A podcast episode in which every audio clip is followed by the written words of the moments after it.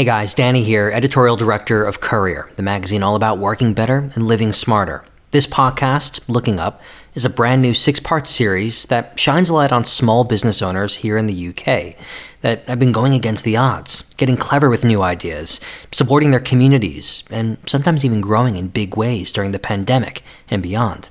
Looking Up is created in partnership with Instagram, which builds products and features to promote small businesses and help them grow in tough times. Right, so we've been to London, Manchester, Brighton, and Bristol. Today, we're heading to Edinburgh.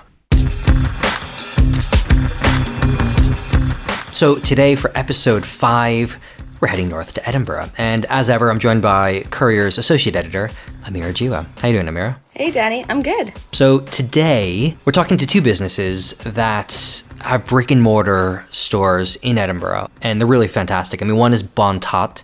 It's a children's store all about really high quality, ethical, eco friendly, sweatshop free products and clothes. Christina, who I talked to, uh, she's an American who lives in Edinburgh. You know, one of her slogans is working to make kids fashion circular. So she's all about sustainability. And then I'm talking to Stevie from Century General Store. It's a pretty awesome eclectic store that sells, you know, sustainable and ethical products, everything from ceramics to skincare. And I know you've been doing some research into Edinburgh and you dug up some stats that it's actually one of the most eco-friendly cities in the entire UK, right? Yeah, absolutely. So Edinburgh was kind of ranked the greenest city in the UK, according to kind of a commercial recycling and waste company called First Mile. And they looked into everything from kind of pollution levels to amount of green space to, you know, recycling rates amongst the population, even, you know, kind of fast fashion consumption and how much plastic is used. And so, you know, Edinburgh came out top in that regard. And, you know, the city's also laid out like a new digital strategy. They're trying to be a smart city that really reduces energy and waste and so I think it, you know, it probably makes sense that that kind of like focus on environmental sustainability really trickles down into, you know, the city's residents and, and also the businesses and, and what they offer as well. Cool. Thanks, Amira. We'll see you in just a bit. So today in Edinburgh, we're kicking it off with Christina Curry, a fellow American here in the UK. Christina is the co-founder of Bon Tot, an independent shop with a really great selection of sustainable children's wear, toys, and other great stuff for kids, and maybe their parents too. I caught up with Christina to hear about her slice of the children's market and how she's fared during lockdown, plus her philosophy on digging in and getting stuff done.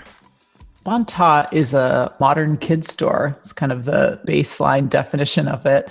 We started it six years ago because we didn't see what we wanted, you know, in the local marketplace, basically. So I had a background in small business and an interest in retail. We knew we could make it happen, the things we wanted to see in our city. But of course, it's not my it's not my birth city. I'm a, an American. I was born in Michigan, but I moved here from Philadelphia 14 years ago. And I came here via holiday romance, actually. I came here on holiday about 16 years ago and met my now husband, and we got married two years after that. And I, I've lived here ever since. Amazing. And what drew you to opening up a boutique focused on children? Did you just think that there weren't really many options out there in Edinburgh in particular? No, absolutely. There was not. It was still very stuffy and old fashioned. I would describe it as, you know, very John Lewis focused. And John Lewis caters to everybody, which is, you know, what a big department store does. But beyond that, there really wasn't an independent scene for kids. And Edinburgh is such an independent minded city and has tons of like boutique, small indie retailers. So we felt like that the city would absolutely support that style of store because that's how people shop here, really. You know, I love people, I love business. It was just kind of the perfect storm. I was becoming such a new consumer, a new kind of consumer. So I was pregnant. That was the other side of that story. I was about to become a mother. Yeah, so I just had my eyes like, you know, focused in kind of this new space. It felt absolutely like the right thing to do. That's really intriguing because I imagine that's how so many businesses start, right? You were just looking for something for yourself and realized that nothing appealed to you. I mean, those are my favorite stories. I think I'm really drawn to that when people, yeah, they fill the gap they were looking for. I'm really into that because I think it allows you to get creative and to really dig deep on who you are and what you like and what you're about and what are kind of your ethos like for life and putting something in the space where it was missing, I think that's a powerful way to start a business. How about when the pandemic hit? Notwithstanding your own business, but did the children's wear and baby toys sector suffer a lot, or did actually that kind of stay the same because, you know, kids always need that sort of stuff? Well, the people who suffered in our industry were the clothing brands. So I think, like with a lot of men's and women's fashion, children's fashion really follows the footsteps of the men's and women's calendar. So it's like seasonal collections twice a year, and you're getting the fabric from kind of all over the world, but specifically, you know, a lot of Italian, Spanish, and Portuguese, both fabric and manufacturing. So I know that that was a really difficult time for the clothing brands. A lot of our friends have brands, and, you know, the delays were crazy trying to keep to a schedule because, of course, everything's been paid for so far in advance. These brands are, they have to drop, you know, at, at lunchtime. That's it. You know, I think it put them in a really, really difficult situation. On the other side, the toy, like educational toy, at home play, organization, stationery, all that kind of stuff was absolutely thriving. I think they have different needs. So it felt like because so many Italian factories had shut down, clothing was hit particularly hard, but the other part of the industry was really thriving because we suddenly saw parents homeschooling. We suddenly saw no childcare. You know, parents were now solely in charge of their children. And for most people, that was a brand new experience.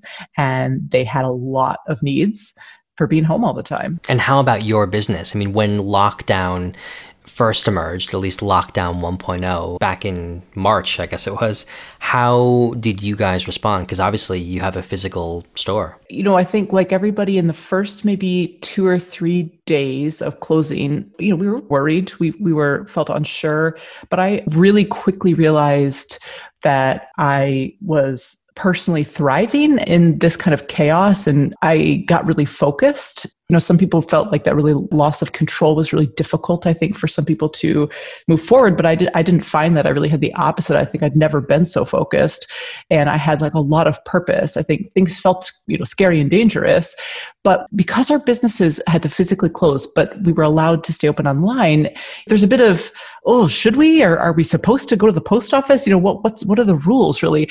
But as soon as it became clear that there was like an extreme demand for what we had i just was absolutely you know, we were on fire. And personally, I just worked every single day and we stayed really safe and we worked one at a time in our shop packing orders. And then we just limited delivery to once a week. We would take things to the post office. Because we're small and because we're sort of led by me personally quite a lot, we're very agile. So we had new demands coming up all the time. You know, as the pandemic progressed and, and you know, okay, now we're actually not going to go back to school. Okay, now we're in summer holidays. Okay, now our kids need need masks. Okay, now I'm going to work from home for the rest of the year. At every change and every kind of curve, we could meet the new demand. So it really played to my skills, which are researching, kind of picking up on uh, listening to what the needs of the customer are, and then being able to get things in and get moving with them quickly and communicating. I like to communicate with the customer. So we just stayed nimble and open minded and listened. And, you know, I, I, would just have to say one other little thing personally, I, and from a business perspective, I just was really focused on the day and the week. I couldn't really think beyond that because things kept changing so much but that was my kind of survival business survival was to, to not think too far in advance yeah did you double down on any particular product category that you saw taking off just based on e-commerce sales Yes. So one thing in particular, I kind of made it started making a big joke about the relaxing bath. What is this? I don't have kids. Yeah. So well, you know how adults well, maybe you take baths, maybe you don't. But so like, you know, there, you know, some people just shower. But so like a relaxing bath is like lights low, candles on, a wine or a coffee. Maybe you're going to read a magazine. Maybe you're going to watch a show on the iPad. Like that's a relaxing bath, right? So it's just like really nice space you create for yourself. Well, my daughter found out about what I call a relaxing bath, she was like, What are you doing? And I said, Well, I'm relaxing. And she's like, I want that. So I started gathering these products and kind of like documenting this experience of my daughter spending like up to two hours in the bath, just like playing. We have a lot of bath toys in our store. And I, so I kind of made this joke about and like did the little trademark, you know, emoji of relaxing bath. And it went crazy. So we had like so many amazing Japanese bath products and bath products from Scandinavia. Everything is all natural. We have Spanish natural rubber. And so we made this massive thing because the reality is it was time to get some peace. Like you could keep your kid occupied in the bath so you could like have a coffee, read a book or catch up on social media or work or whatever because parents were really desperate to carve out any kind of personal space for themselves. Being with your kids is really it's it is intense. I mean so we we really focused on the bath. It's just and you know daytime bath morning bath night bath you know it doesn't just have to be yeah. I love it. So you kind of invented this new trend category. Yeah, and that's just an ongoing thing now. It's a big category for us actually, so the, the bath. And then we really focused on home organization for kids. So we had again a lot of Japanese and Spanish stationery, and that was something we already had, you know, things products we just really liked. They look good, they work, they last forever. So that at home organization became a big category for us. And you think that will, you know, those changes will stick along for the long term? Yeah, I mean, it's such a hot topic. And I think everybody's questioning, you know, the way we did things before. Was that really best for us? What do we really want now? And both in how we're restricted, but also just does it work for our lives? Bon Tot I almost feel like is emerging as a completely different business. We're definitely reducing our hours. We're actually reopening our shop this week. We have not reopened since we were allowed to here in Scotland. We just weren't ready. We were too busy online. We turned the shop into a warehouse. It was working for us, basically. I think my role again at home as a mother, you know, things were a bit uncertain with school. We just needed to, all my staff, like their life situations all changed during lockdown. So I have been taking our time. And I feel that that will be the way moving forward, that the business hours, the shop hours will change. I think we're learning we probably don't need to stretch ourselves as much as we were. You know, you always want to push, you want to have the longest hours possible and open seven days. And I think, you know, we're going to slow that down a little bit. Everybody's constantly analyzing, you know, keeping your bricks and mortar going. Is it going to work? I feel we're going to just think harder about what works for us. I think I learned a lot about about being so open to change and and again that listening and, and what do people really need? And yes what do they want? But i think we don't want to feel like we want to stay in the moment and keep the tone right and just make sure we're um, listening to ourselves and doing the right thing for everyone. That's i do think that's genuinely how, how i feel. Feels positive but cautious i guess. And what about the city itself? How have small businesses in Edinburgh. How have they kind of coped as a whole to what's been going on? I mean, you just mentioned, you know, you could have opened previously, but you haven't. I mean, for those who don't know, are the regulations in Scotland right now quite different to the rest of the UK? Yes, we are really different from England and Wales. So non essential shops can be open here. We've been able to be open since, I actually can't remember, it was in the summer or August maybe. It's bars and restaurants who are restricted here. So they're in a more, much more, you know, all the hospitality is in a really difficult space, but shops are not. We're free to do, you know, what we need to do as long as we're following, you know, the face coverings and things. But so the independent retailers here in Edinburgh have been absolutely amazing. It's been so inspiring. You know, obviously, many of them are my friends. The business community here is really tight knit. Everyone has just gone for it. They're trying to save their businesses. And I think everybody had a little bit of a different spin on what they were able to do and how they were able to change and how they're able to meet those customer needs. And like I said, Edinburgh is incredibly supportive of indies it's always been like that. So I think our customers, our local customers, massively doubled down on their commitment to shopping local and sticking with us. Coming up after the break, three big lessons from lockdown. Stay tuned.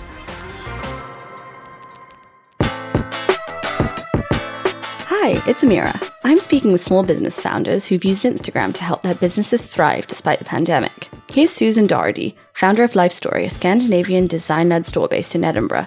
Do you know, I've really enjoyed using Instagram and with Life Story because it's so visual and it's just something that's quite natural for me. It's allowed me to create an engaged community of like minded people and also to develop my own brand voice. And I've really enjoyed doing that. And I think for me, and certainly more laterally, it's all about using the platform as a tool to visually and verbally show up as yourself. You can incorporate, you know, your beautiful swish branding, but I think it's really important to be you, and I think that's helped an awful lot over lockdown, particularly. Have you used Instagram to stay in touch with your audience during the pandemic? I guess for me, with lockdown, like a lot of small businesses, I furloughed my employees and protected them, and then just continued by myself. Having that engaged community on Instagram really helped because I was able to talk to people directly, you know, in DMs and show them what was going on. I did lots of local deliveries myself. I was cycling, so I was super safe because it was just me on my bike and I was kind of cutting out the courier by just taking the item directly to the doorstep. And lots of the customers who I did that for were actually people that I was in touch with on Instagram because they were able to see that I was doing that. You mentioned using DMs. Are there any other features that have been especially useful on Instagram? Yeah, I find shops really helpful, and I think stories is brilliant for me. I use stories quite a lot, and I've started to delve a little bit into reels as well. There are definitely benefits of incorporating tagging your products in your stories, you know, linking everything and trying to make the features work together to deliver on the goal that you have. For example, showcasing a, a product drop or something that's come back into stock or doing a little shop tour, just being able to tag the product so that people have a direct link to go in and read a little bit more in their own time. Reels is one of the newer features I know you've been testing out. Reels, it's a way of like capturing that kind of frivolous sort of fun side of things. I think it's a nice way to make content super engaging. And obviously, reels are appearing a lot in our feeds as well. So if you're creating a reel, it's a nice way of being sure that it might be seen by more people. So yeah, I've done one or two that have had a lot of views, and and they've just been a moment where I've kind of just had an idea about something and I've just done it honestly without even like planning it or thinking about it. It's really easy to use, so I find I find it quite easy and quite fun. Any plans for your next reel? I think, you know, I stock a lot of small makers and independent brands. I've got over a hundred suppliers to the store. And so one of the things that I want to do is use Reels to incorporate some of their content, some of their video content, and sort of create little kind of mini interesting reels that are collections in themselves and showcase a little bit of that. Do you have any advice for other small businesses looking to create, you know, fun and engaging content on Instagram? I think now is a really important time to be using a platform like Instagram because you can turn up, you can speak directly to your audience, you can create your niche. The community, particularly of independent businesses, is so strong and everyone's there and you can kind of have that support. So I would say to people, don't wait for things to go back to normal just start now. Start where you are. Start in whatever shape or form you are. Don't worry about any small details. Just turn up and start.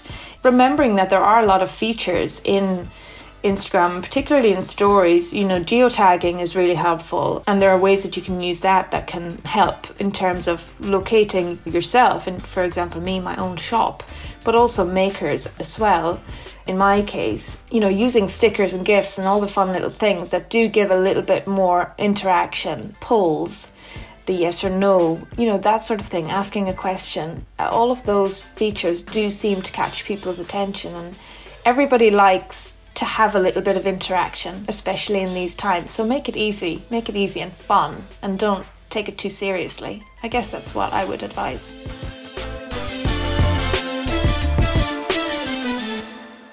Danny here, and we're going to turn now to Stevie Kirkwood, who's co founder, along with his partner Nadia, of Century General Store, an independent shop in Edinburgh, packed with, as you can imagine given the title, tons of good things.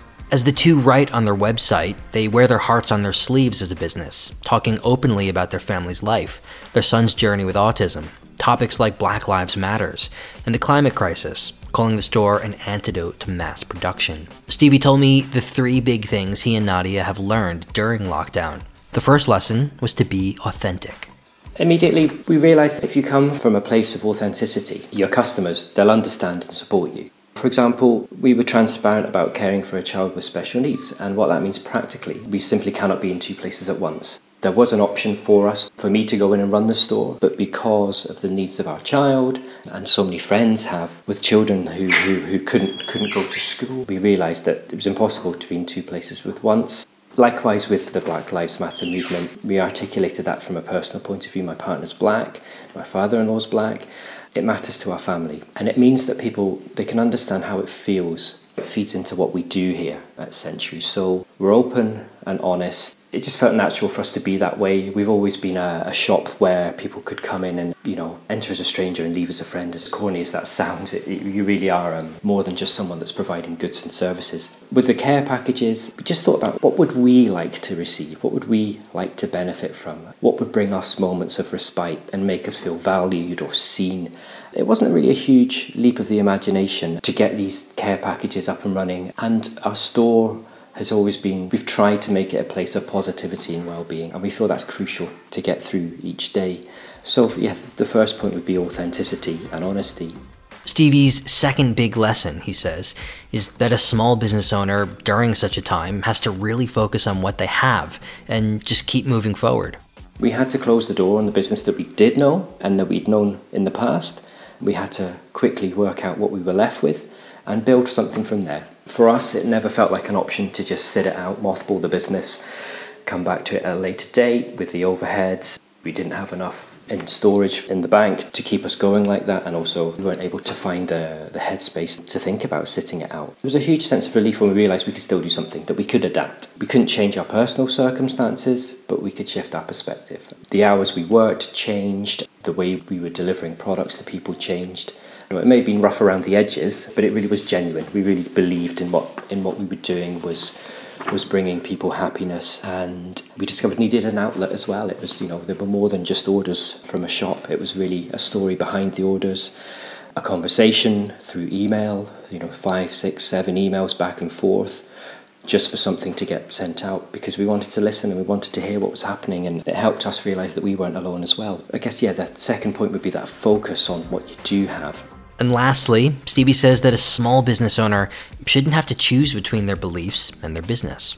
A small business is a personal thing. When it's a small independent business, what we are doing at Century, it reflects our core beliefs and that emphasis we keep on people, equality, kindness, care.